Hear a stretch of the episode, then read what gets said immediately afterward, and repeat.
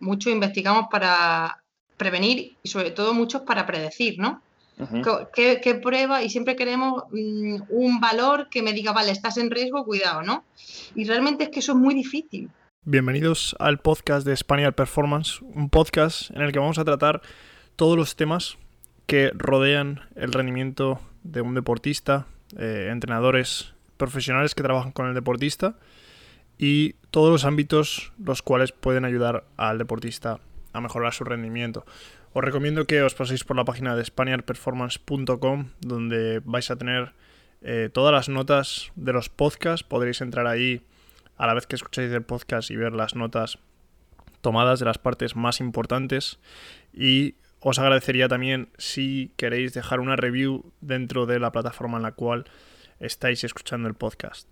En el día de hoy tenemos a doctora Natalia Romero, investigadora, fisioterapeuta y atleta de 800 metros, y hemos tenido una conversación muy muy interesante. Os recomiendo que, aparte de las notas de la página web, toméis vuestras propias notas, saquéis vuestras propias conclusiones acerca de la conversación que tenemos, en la cual vamos a tratar la biomecánica del aterrizaje y el valgo de rodilla como un predictor de lesiones.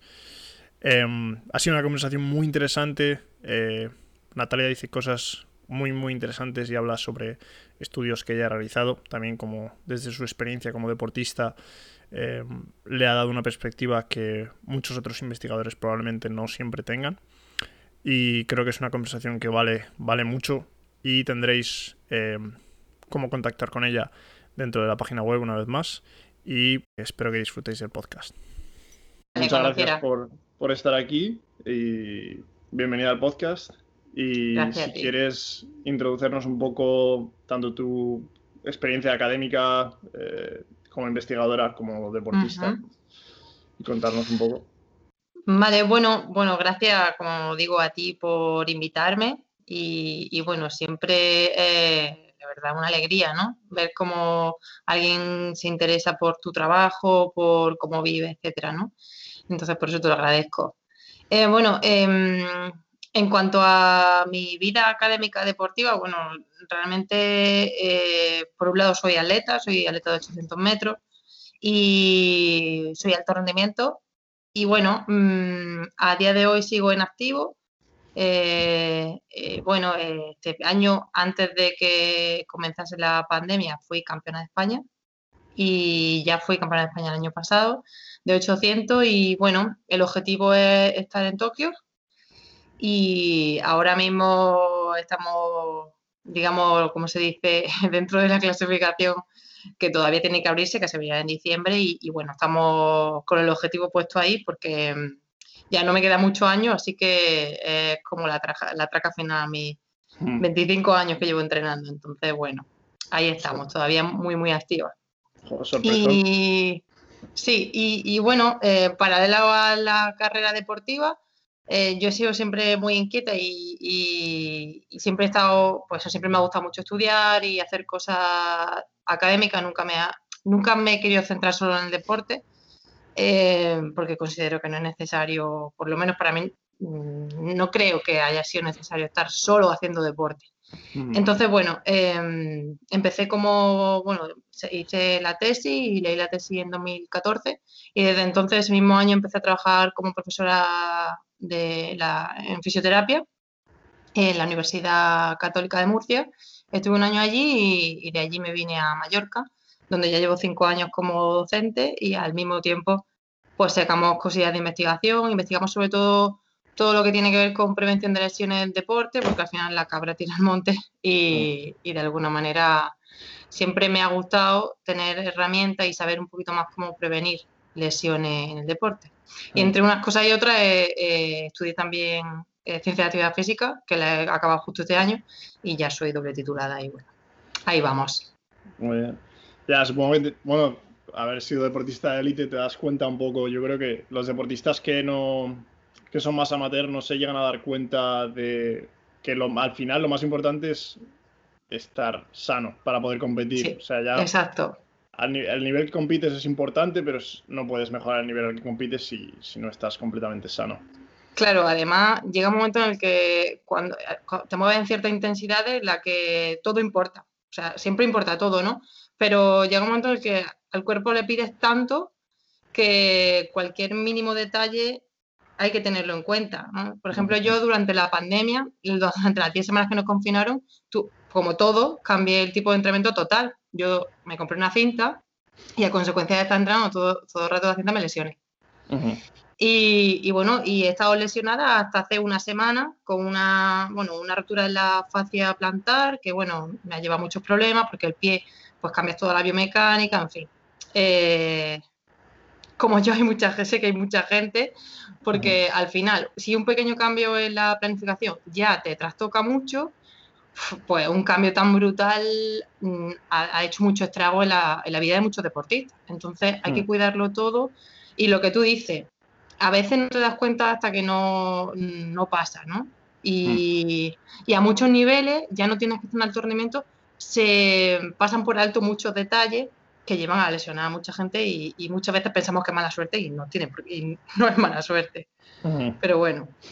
Claro, eso es otro tema muy interesante que además tratamos mucho, el cómo saber realmente cuándo ha sido mala suerte y cuándo un deportista está realmente preparado y que esa lesión pues iba a suceder sí o sí, que está claro, uh-huh, que cuanto más preparado estás, menos posibilidades hay de que eso suceda, uh-huh, pero tenemos ese dilema muchas veces, ¿no? Que tenemos que entender que la lesión es parte del deporte y sí, que el deporte es un riesgo que debemos correr, y otra es cuando es algo que sí que se podría haber evitado. No sé si realmente tú, dentro de tu investigación o como deportista, uh-huh, sí que ves esas situaciones o eres capaz de distinguir en algunos casos.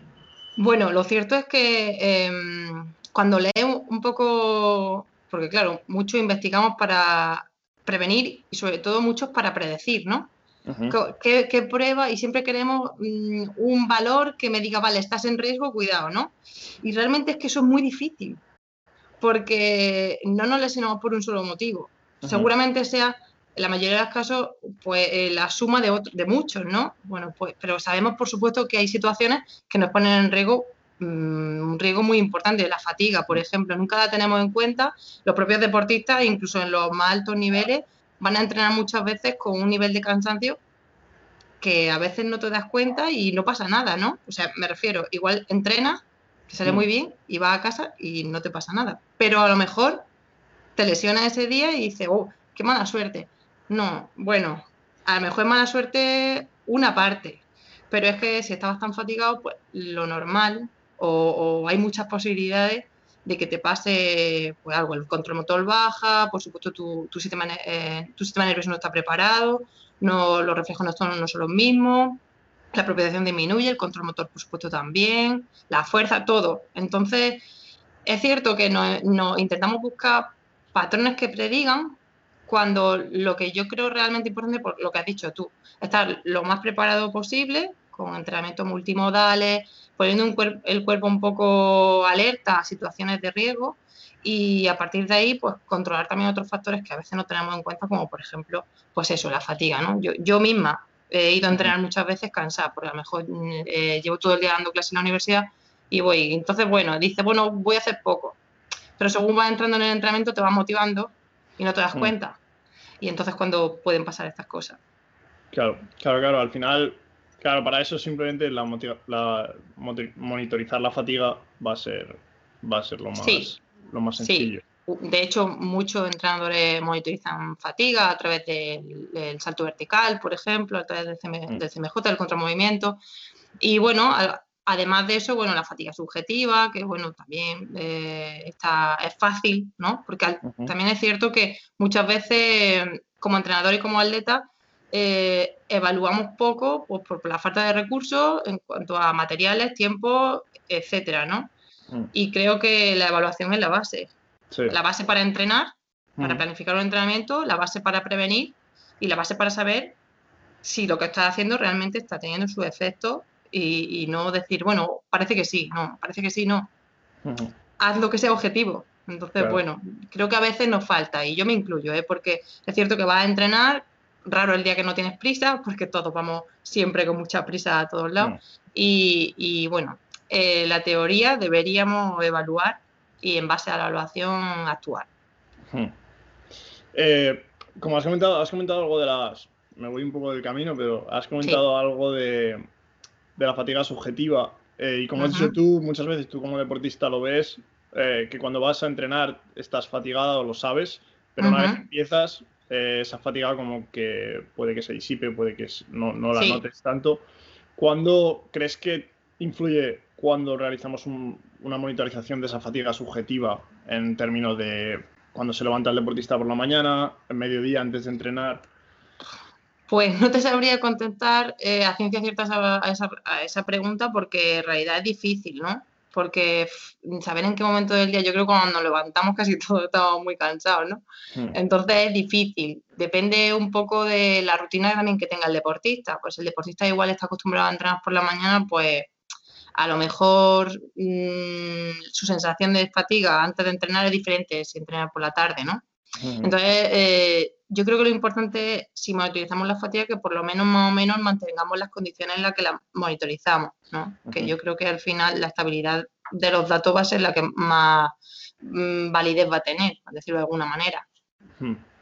Vale, claro, al final cuando es con un dato diario no nos va a valer, solo vamos a tener que tener datos de varios meses para luego contrastar. Claro, y luego al final también no te vale solo con eso, ¿no? También pues eso, pues que quizá datos más objetivos, porque la subjetividad subjetiva también, lo que te decía, ¿no? Influye muchos datos, pues, muchos factores, la motivación que tenga el deportista, el cómo esté emocionalmente ese día, no sé, creo que también tienen que ver muchos datos que se nos escapan. Aunque en realidad el deportista también depende de eso, ¿no? Porque si un día te viene desmotivado, pues el entrenamiento no va a salir igual. Claro, a veces. Así que, sí, lo comentamos a veces que podemos tener un deportista que nos saca su mayor CMJ cualquier día, pero emocionalmente tampoco está en su mejor estado. Por lo que sea. Eso va a ser más importante que el propio CMJ. Sí, exacto. Es que claro, al final... Es todo tan complejo y dependemos de tantos factores que es muy difícil controlarlos todos, ¿no? Y muy difícil saber, bueno, me he lesionado por esto. Bueno, pues lo que te decía al principio, ¿no? Pues seguramente no haya sido un solo motivo, ¿no? Haya sido seguramente mucho. Y bueno, la idea es que cuanto más investiguemos, más sabremos la importancia de cada uno de esos factores dentro de la lesión que se acontece, ¿no? Eso es. Pues vamos a hablar un poco del último paper, que era realmente lo que más me ha llamado la atención, que publicasteis hace muy poco, además. Bueno, en realidad está todavía, no ha salido todavía oficialmente, de hecho sale yo creo que en un par de meses, y tenemos la preview, la que todavía no sé, o sea, la que todavía no es oficial, digamos, pero sí que está aceptado y, bueno, como con el retraso de la publicación de los papers, ahí está en cola todavía. Muy bien. Pues me pareció muy interesante porque además aquí con el grupo de preparadores físicos con los que trabajamos siempre es una cosa la que miramos mucho, sobre todo en entrenamiento de baloncesto y fútbol americano con los cambios de dirección. Y hay muchas corrientes, digamos, que hablan de lo que hay que hacer, lo que no hay que hacer y todo lo que cae, como has dicho tú, en lo imprevisible, lo que no llegamos a controlar y lo que realmente no podemos entrenar exactamente eso, sino... Un total de cosas y de preparación general. Sí. Entonces, si nos puedes comentar un poco acerca del paper, de lo que trata y cómo lo tratáis. Bueno, realmente, supongo que te refieres a la revisión sistemática, ¿verdad? Sí. Sí. Bueno, hicimos una revisión sistemática con metaanálisis de si de verdad el drop jump nos servía para predecir lesiones de rodilla en lesiones de no contacto, digamos. Y yo, bueno, realmente decidimos hacer esta revisión porque, según va leyendo la literatura, muchos investigadores y muchas investigaciones dan por sentado que realmente el valgo dinámico es un factor de riesgo a tener en cuenta. De hecho, si tiene mucho valgo dinámico, incluso hay estudios que te dicen realmente un umbral. A partir de aquí es riesgo, ¿no? Así tan preciso. Que a mí me sorprendía porque cuando yo iba a leer esa referencia a las que aludían, ¿no? Veía que realmente la referencia o no había hecho un seguimiento de lesiones o realmente no había medido lo que decía, me refiero.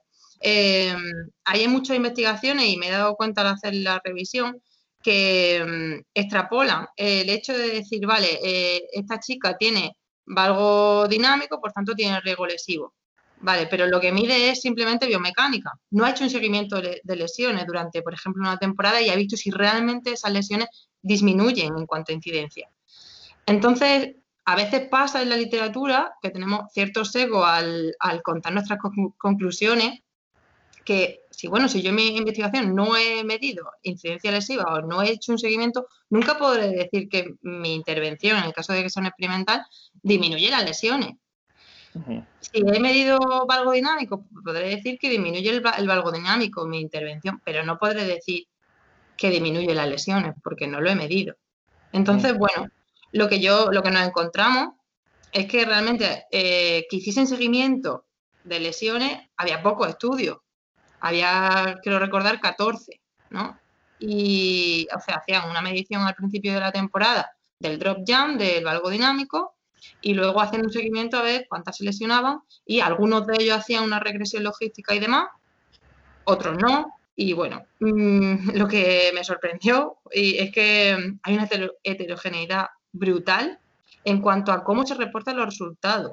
O sea, por eso me sorprende tanto que haya personas o haya investigadores que den por sentado que eso es un factor de riesgo y que me puede servir para predecir cuando realmente no está nada claro. Y así nos dimos cuenta en la investigación. Es decir, sí que hay homogeneidad en cuanto a cómo se hace el CMJ, ¿no? Que hay que poner al drop jump, un step de unos 30-31 centímetros, cómo caen, todo eso está muy protocolizado y sí que es bastante homogéneo entre los estudios, cuando es bipodal. Pero luego, ¿cómo se reportan los datos? No. O sea, nos encontramos de todo. El análisis biomecánico nos encontramos. Hay algunos autores que mostraban las variables en cuanto a valgo máximo de ambas rodillas. Otros, eso lo normalizaban con cómo se movía el tronco. Por tanto, tenían en cuenta la inclinación del tronco.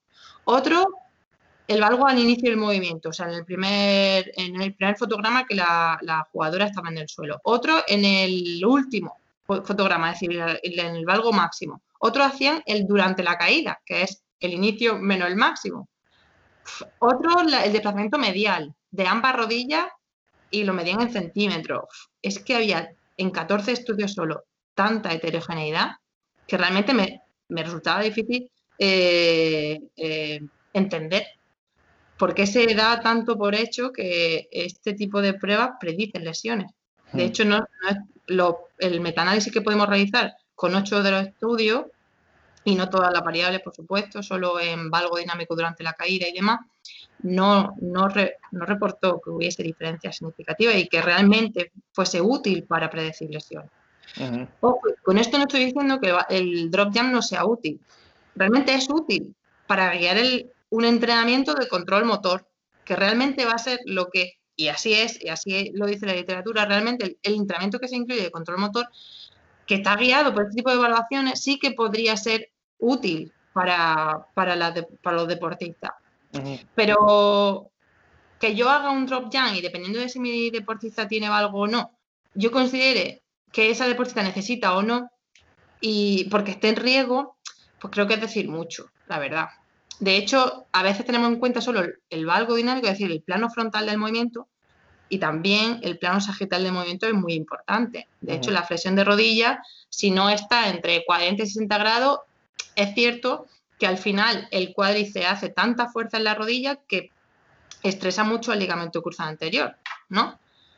Y a veces no se tiene en cuenta. También es cierto que nosotros no tuvimos ningún resultado significativo en esta variable, en la flexión máxima. Por tanto, bueno, de nuevo, podría ser una variable a tener en cuenta para guiar un entrenamiento preventivo, no solo con tareas de aterrizaje, sino con tareas multimodales, pues de cambio de dirección, y siempre muy importante que sea muy específico de lo que el deportista hace, ¿no? Porque, por ejemplo, yo como ochocentista que soy, pues no trabajo los cambios de dirección y nunca me he lesionado en ese sentido, pero es que yo no hago cambio de dirección en mi deporte, ¿no? Entonces, a veces tampoco puedo hacerle perder el tiempo al deportista en algo que no le va a ser útil, ¿no? Simplemente hay que buscar especificidad. Y bueno, aparte de la heterogeneidad que nos encontramos en las variables que se reportaban entre los estudios, también encontramos sesgos muy importantes en las investigaciones, como por ejemplo las formas de reclutamiento de la muestra. la fuente de reclutamiento de la muestra. Nunca se decía de dónde se obtenían las deportistas, cómo participaban, los abandonos. Nunca había, o sea, en un estudio de 5 años, 6 años, seguro que hay abandonos de la muestra y no se reportaban, no nos decían cuántas deportistas habían abandonado el estudio y por qué, sobre todo, porque a lo mejor ese tipo de deportistas tienen características que de por sí ya, si no las dices, están secando tu estudio porque están quedando fuera deportistas con ciertas características quizás clave. Entonces, este tipo de cosas y por ejemplo, control de factores de riesgo como el ciclo hormonal, que en nuestro caso eran jugadoras, eran deportistas, ¿no? Chicas. Uh-huh. Por ejemplo, pues ciertos parámetros relacionados con el ciclo hormonal que aumentan la laxitud de la deportista no se tienen en cuenta, ¿no? O la experiencia deportiva, o, uh-huh, no sé, parámetros relacionados con la fuerza, ¿no? Porque al final la falta de control motor también viene por un déficit de fuerza. En este caso, seguramente los rotadores externos de cadera y aductores de cadera sean súper importantes. Uh-huh. Y hay cositas que lo que decimos en el paper, que todavía hace falta mucho estudio, pues eso, con una estandarización de los resultados que se reportan y teniendo en cuenta ciertos errores que se cometen, bueno, que de alguna manera mejoren la investigación de este tipo para realmente decir si el drop jump me vale o no me vale. Ahora mismo, con lo que hay, es difícil saberlo. Uh-huh. El metaanálisis que hemos hecho también es cierto que tiene límites, porque son muy poquitos estudios los que se han podido meter en cada variable, como muchos son 4, y con 4 estudios, bueno, son muchos deportistas lo que había en algunos estudios, pero es difícil decir, vale, sí o no, así que bueno. Claro. Entonces, lo que me impresionó a mí un poco es toda esta heterogeneidad de la que hablas. Uh-huh. Puede que venga dada un poco, porque claro, se están cogiendo, como has dicho tú, las partes que quizá el investigador quiera, para demostrar lo que él quiere probar, para decir esto, mira, claro, está pasando aquí. Que puedes coger cualquier imagen dentro del movimiento y vas a ver una cosa diferente. Claro. Sí, es que es muy difícil, claro. Es que, justamente nosotros hicimos este estudio, esta revisión sistemática, porque queríamos hacer un estudio prospectivo que realmente hicimos después. De hecho, lo hemos hecho durante toda la temporada del año pasado. Entonces, yo creo que lo que ocurre, ya no solo en este campo, sino en todos, ¿no? Que muchas veces tenemos una idea y no nos paramos a evaluar ni a investigar qué hay ya de eso, ¿no? Uh-huh. Y cuál es la línea que tengo que seguir, que al final la línea la marca la propia investigación, sino para qué investigamos, ¿no? Pues yo, después de esta revisión sistemática, sí que creí estar en las condiciones para diseñar un estudio prospectivo, que es lo que hicimos. Y solo así. Creo que la forma de poder sumar un poquito a la investigación. Nosotros hicimos una investigación en la que cogimos a jugadores de baloncesto de la isla de Mallorca. Hicimos en pretemporada, participaron 109 deportistas. Hicimos en pretemporada una evaluación del drop jump de acuerdo a todo, a cómo lo hacían el resto de estudios. Y luego reportamos las variables de acuerdo a las que más se repetían en la literatura, que era pues el valgo dinámico durante la caída y demás. Y creo que sería la clave, ¿no? Pero no solo en esto, realmente en todo, porque pues lo que te decía, pues empezamos a darle vuelta a la cabeza, a ver, ¿qué podría ser? Por ejemplo, ¿no? Bueno, pues vamos a investigar sobre estiramientos, que hay tanto, ¿no? Pues cada uno se inventa su protocolo, ¿no? Pues ahora 1 minuto, ahora 30 segundos, ahora 45, ahora 43. Y al final es difícil comparar y sacar una conclusión. Y es lo que pasa con las sesiones sistemáticas, que yo creo que la gran mayoría al final llega a la misma conclusión. Entonces, bueno. Claro, supongo que falta objetividad, digamos. Sí, falta objetividad y falta homogeneizar un poquito los procedimientos, ¿no? También es cierto que a lo mejor, como investigador, pues a veces pensamos que lo que nosotros hacemos es lo mejor, ¿no? O lo más apropiado o lo que hace falta. Y creo que tenemos que leer más y orientar bien la investigación para cada uno que no haga lo que quiera, ¿no? Porque si no, ¿de qué sirve? Una investigación única, pues no tiene mucho sentido, ¿no? Claro, por eso acabamos diciendo que puedes encontrar un estudio que Exacto. Confirme todo lo que quieras. Porque... Exacto, eso es lo que decías tú. Es que, claro, al final puedes encontrar lo que quieras. Vale, pero lo realmente interesante es ver dónde está la tendencia y por qué, y la interpretación de los datos. Y eso es lo realmente lo bonito de la investigación, ¿no? Pero bueno. Volviendo un poco al tema del valgo, como comentabas, entonces, claro, el valgo no se ha observado como un mecanismo lesivo, sino que se ha supuesto como un mecanismo lesivo. Sí, en muchas ocasiones sí. Sí. Vale. Entonces, claro, hablando de este valgo, ¿qué opinas del valgo? Porque hablamos del valgo muchas veces como... Bueno, para la gente que no lo conozca, es las rodillas van para adentro. Sí, pero sí. Si lo observamos un poco más, si lo analizamos un poco más... Sí, eso es, que es lo que está sucediendo para que sea un valgo y no simplemente un movimiento sinérgico que vemos hacer a deportistas de altísimo nivel cuando saltan. Pues si lo analizamos biomecánicamente, vemos que el valgo de rodilla no es otra cosa que... Claro, la rodilla es una articulación intermedia.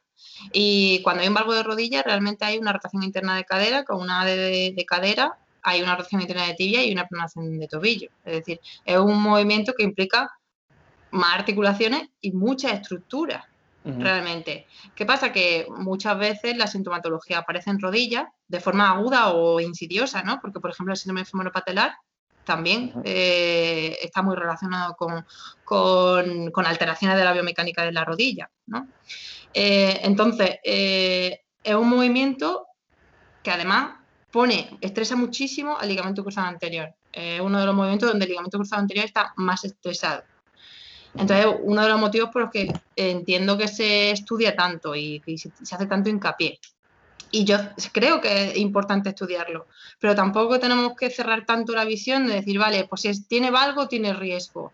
Bueno, pues a lo mejor tiene otras cosas mucho más importantes que pueden ser consecuencia o causa del valgo y que tenemos que ir a ver dónde están. Entonces, la evaluación no puede ser solo de un solo movimiento, ni un solo momento, ni una sola capacidad, ¿no? Entonces, bueno, habría que ir un poquito más allá y rascar un poquito más, quizás incluso con la ayuda de profesionales de nuestro equipo. Es decir, no solo somos preparadores, ni fisios, ni... ¿no? Creo que al final el deportista hay que entenderlo como deportista y no solo como una rodilla o una cadera. Y creo que a veces eso también nos falta, ¿no? El trabajo multidisciplinar del equipo deportivo es súper importante para entender al final el por qué le pasan las cosas a los deportistas, ¿no? Y eso también creo que hay que trabajarlo. Sí, al final es lo más importante, el ver un deportista como un todo. Creo que eso es... has sido deportista, entrenador, a la vez, creo que te das cuenta un poco de que el deportista le pasan 99 cosas diferentes al deporte, que va siendo una diferente. De hecho, cuando un deportista acude al fisio, yo que soy fisio, pues el fisio tiene que entender también por qué puede estar viniendo ese deportista con esa dolencia, ¿no? Pues a lo mejor hay muchos parámetros relacionados con la competición que tiene el fin de semana o la que tuvo el fin de semana anterior o el entrenamiento que ha hecho o el que va a hacer. Entonces, creo que tanto el fisio, el preparador, el entrenador, el psicólogo, todos tienen que trabajar por el deportista. Y no creo que sea tanto una cuestión de marcar campo, de no, esto es mío y esto es tuyo, ¿no? Que también es una lucha que tenemos siempre ahí, ¿no? ¿Qué es mío, qué es tuyo? ¿Cuándo el deportista pasa a ser del preparador o del entrenador? ¿Cuándo es del fisio? Yo creo que tenemos que dejar un poco esas luchas internas, que también son comprensibles hasta cierto punto, y trabajar un poco por entender al deportista, como tú has dicho, como un todo. Claro, colaborar. Claro, al final todos vamos a saber de una cosa diferente y buscando los medios grises, básicamente, vamos a encontrar, yo creo, que lo mejor. Sí, yo creo que sí. Hablando una vez más del valgo, porque hablábamos de esa sinergia, que es movimiento sinérgico, y que lo vemos hacer en cualquier... Y hay una persona con la que yo trato mucho, preparador físico en California, que es Adrian Barr, que habla mucho de esto, del triángulo, lo llama él, porque se crea ese triángulo dentro de la parte inferior de las piernas. Y que se ve en en deportistas de fútbol americano, de béisbol, de baloncesto, del más alto nivel y lo más preparado, niveles de fuerza, etcétera, etcétera. Entonces, ¿cómo crees que sería una manera más o menos objetiva o cómo analizarías tú un valgo de rodilla en un deportista? Claro, el nivel va a interferir también bastante dentro de por qué está sucediendo este valgo, pero ¿cómo lo analizarías tú una vez visto? O sea, una vez que ya sé que tiene valgo de rodilla, pues yo iría un poquito más allá a ver por qué se produce ese valgo de rodilla y sobre todo qué importancia tiene en su rendimiento y en su futuro rendimiento, digamos, es decir, en cuanto a lesiones, porque realmente puede tener valgo de rodilla y es cierto que habría que, yo como parte de este equipo multidisciplinar, entraría a ver, como te digo, si es una debilidad de factores de fuerza, de musculatura de cadera, o realmente, seguramente sea un cómputo de todo, realmente darle feedback visual, esto es lo que haces. Es decir, habría que ayudar al deportista y darle las herramientas para que tenga fuerza y las rodillas, las caderas realmente no se vayan hacia ADD y rotación interna, desde cadera, pero también darle la herramienta para que el movimiento de alguna manera mejore en calidad y ya no solo en cantidad. Es decir, está muy bien que salte mucho y demás, pero que salte bien. Entonces, a través de vídeos, que le da el feedback y sabe realmente qué es lo que está haciendo, quizás es un poquito más fácil para el deportista. Y bueno, al final creo que lo importante no es reducir tanto el valgo, sino reducir las consecuencias del valgo. Es decir, que no se lesione, que no le duele la parte anterior de la rodilla, porque seguramente la rótula sufra, porque la rótula pues tiene una biomecánica muy complicada y muy delicada y bueno, pues cuando no hace el movimiento dentro de la tróclea y demás, pues es cuando dice hola, aquí estoy, ¿no? Sí. Y los que hemos sufrido dolor anterior de rodilla, pues sabemos. Pero bueno, muchas veces ya no tanto en deporte, porque en deporte ya no pasa tanto, en deporte yo creo que sabemos que depende un poco también del fortalecimiento que nosotros mismos hagamos como deportistas, pero es cierto que la población general, cuando hay dolor anterior de rodilla, es voy al fisio y que me lo quite, ¿no? Como yo no, aquí no tengo nada que ver. Y bueno, yo creo que el ejercicio terapéutico la clave a todos los niveles y a este más que ninguno, ¿no? Porque le pedimos mucho al cuerpo. Sí, sí, sí. Como has comentado, en este movimiento, en estos valgos de rodilla, se ejerce mucha presión sobre el LCA.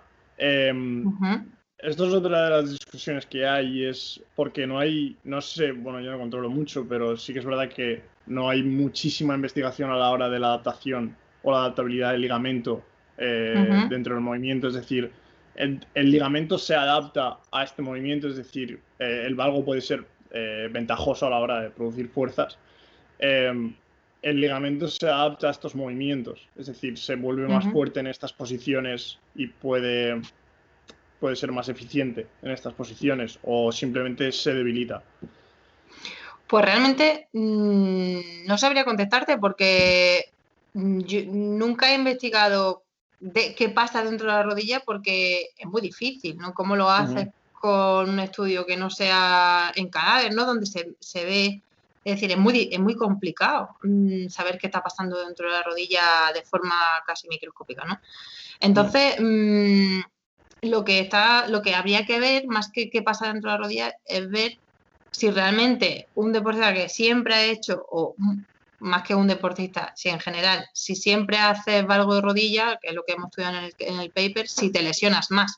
Pues si está claro que no te lesionas más, entonces no se está debilitando, ¿no? O a lo mejor se está adaptando y por eso no te lesionas más.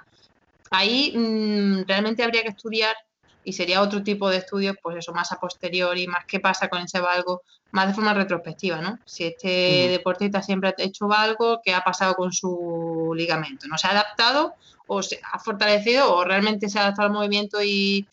¿no? Entonces habría que estudiarlo de otra manera, que realmente ahora mismo de la forma que yo investigo, pues y las herramientas que yo tengo no podría contestarte. Entonces, sí. Bueno. Bueno, seguramente haya investigadores que tengan el potencial de hacerlo y seguramente igual hay alguna investigación hecha. Sí, lo que más sí que hemos visto es Dr. Keith Barr de la Universidad de California.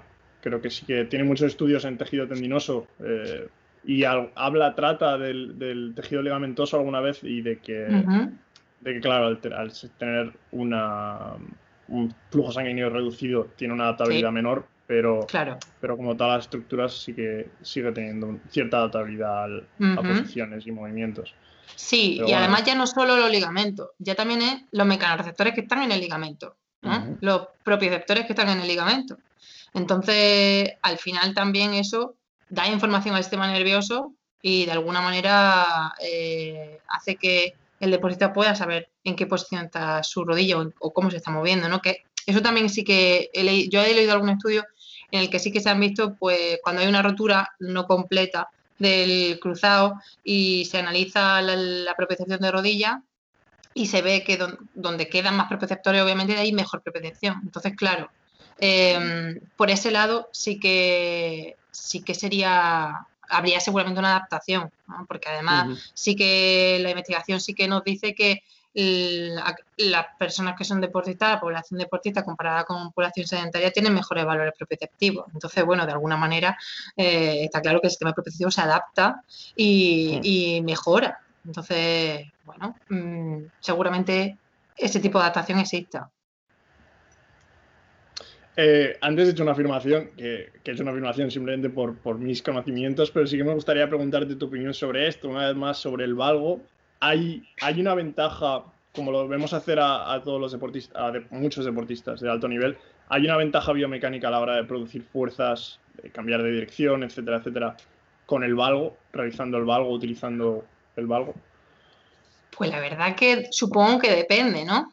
Depende un poco de en qué modalidad deportiva te muevas, ¿no?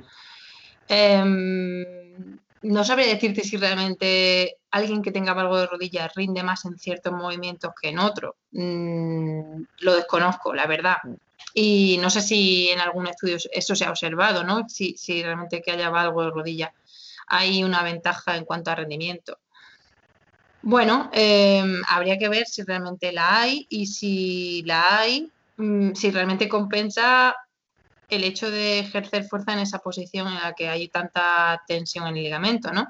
Entonces, bueno, creo que habría que investigarlo. Y bueno, yo no tengo esas investigaciones como para poder saberlo. Ya. Bueno, ya lo dejo por si os interesa un día investigarlo, así que estaría interesante. Bueno, lo cierto, fíjate, ahora que dices esto, en el estudio que hicimos con jugadoras de baloncesto, no eran profesionales, eran amateurs. Es curioso que vimos lo contrario. Es decir, las deportistas que tenían, las que les lesionaron, digamos, habían mostrado una tendencia al varo y no al valgo.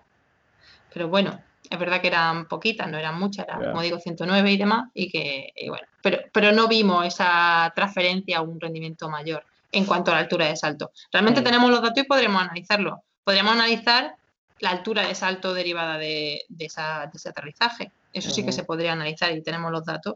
Y bueno, ahora que lo dices, pues igual lo investigo un poco. Pues sí, estaría interesante, sí. Y bueno, ya una vez más, sí, yo me considero muy bias, digamos, sobre todo porque cuando has comentado el varo, a mí me sale una sonrisa un poco, ¿no? Porque soy bastante defensor del valgo en muchos casos, simplemente pues por mi propia opinión, pero está claro que todos tenemos una opinión creada y al final nos vamos un poco para ahí. Hablando una vez más de la técnica de aterrizaje, hablábamos de protocolos para mejorar esto. Vemos muchos ejercicios, y esto es una de las críticas que yo hago, pero mucha gente hace otras, y una vez más es la misma corriente, que son diferentes corrientes.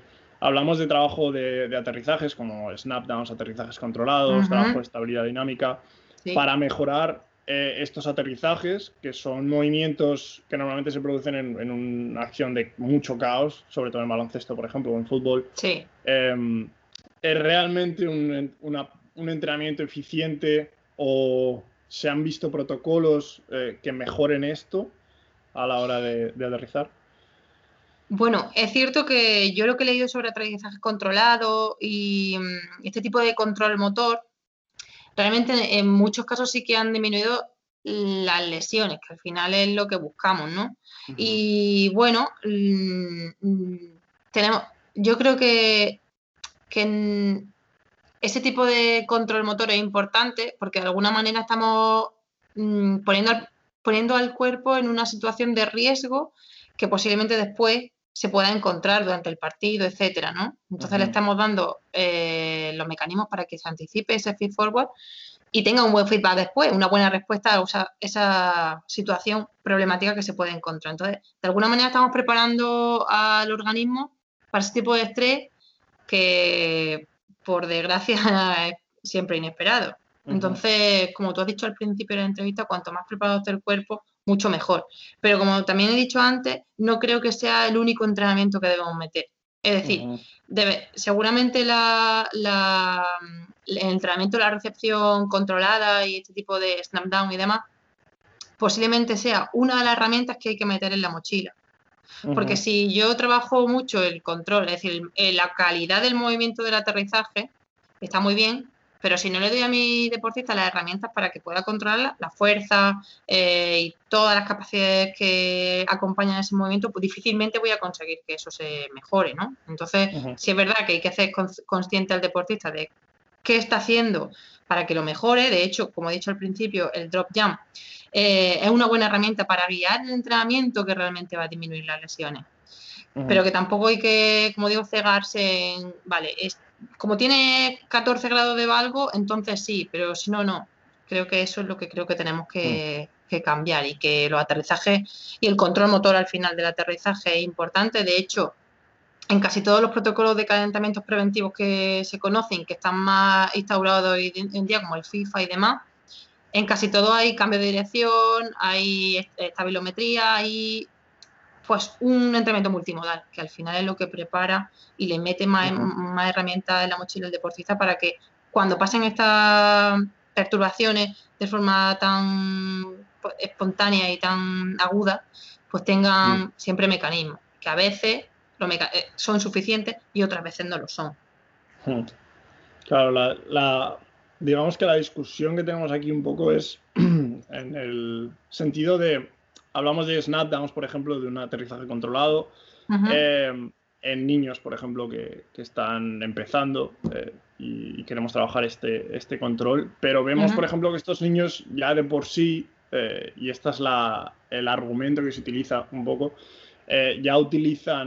ya saltan las escaleras de dos en dos, ya juegan a baloncesto en la cancha de, uh-huh, por sí, ya están recibiendo ese estímulo de manera natural, que es un estímulo ya, digamos, mínimo de cualquier juego, digamos, que pueda involucrar a un niño, y quizás estímulo dentro de un ambiente controlado de entrenamiento ya no tenga un papel tan principal y tengamos que pasar a algo mucho más, digamos, puramente enfocado a la fisiología, al cambio ese de la fuerza, etcétera, etcétera. Sí, sí, y más especificidad también al final, porque al final, como he dicho antes, si trabaja el aterrizaje controlado, vale, pero si luego no tiene todas las demás herramientas, pues difícilmente vamos a conseguir nada. Entonces, bueno, hay que ver, como lo que hemos dicho desde el principio, que al final hay que englobarlo todo, y que es difícil, por supuesto, y por eso hay tantas lesiones, ¿no?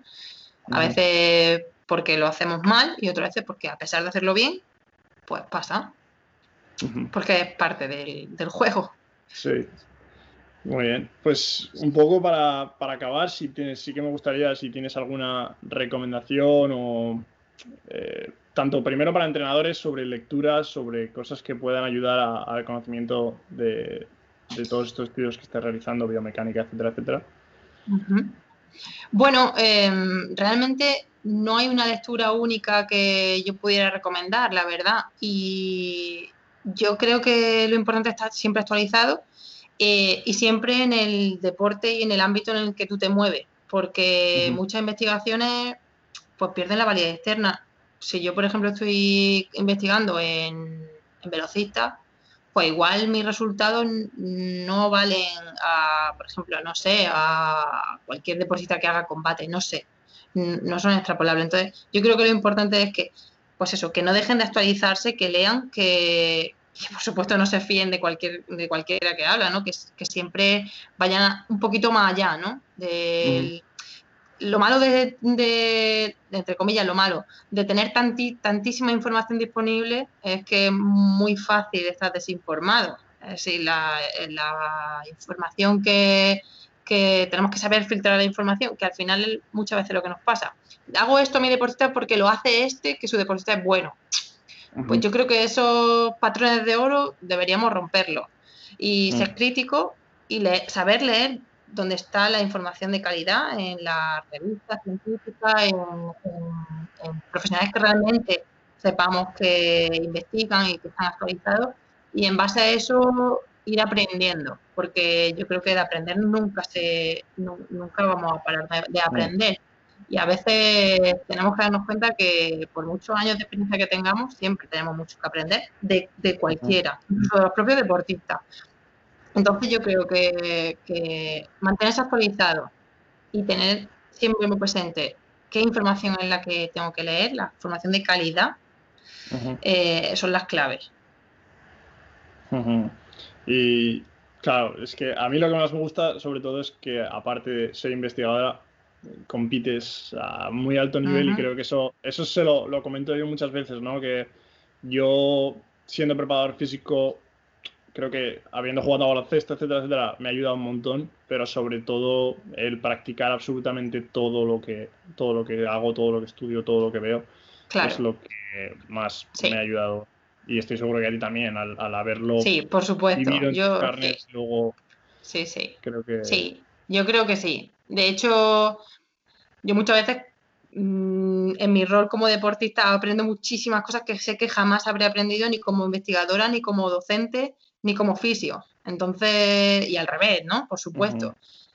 Entonces creo que meterse muy de lleno en todos los papeles posibles en los que trabajamos, creo que es lo que más va a hacernos aprender. Y al final, lo que te he dicho al principio, los que están a nuestro lado son parte del equipo y así tenemos que verlo, porque al final es lo importante. Claro, trabajar juntos, que yo creo que al final... Poco a poco llegaremos. Yo creo que sí. Es difícil porque hay muchos factores por medio, pero bueno, yo creo que sí. Sí. Bueno, pues muchísimas gracias. ¿Tienes alguna forma de contacto a la que si alguien quisiera realizarte alguna pregunta? Sí, al mail de la universidad o a cualquier red social. El mail es natalia.romero@uib.es y...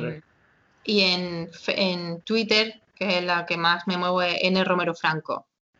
Vale, perfecto. Pues si alguien quiere, estoy seguro de que alguien te contactará y te preguntará.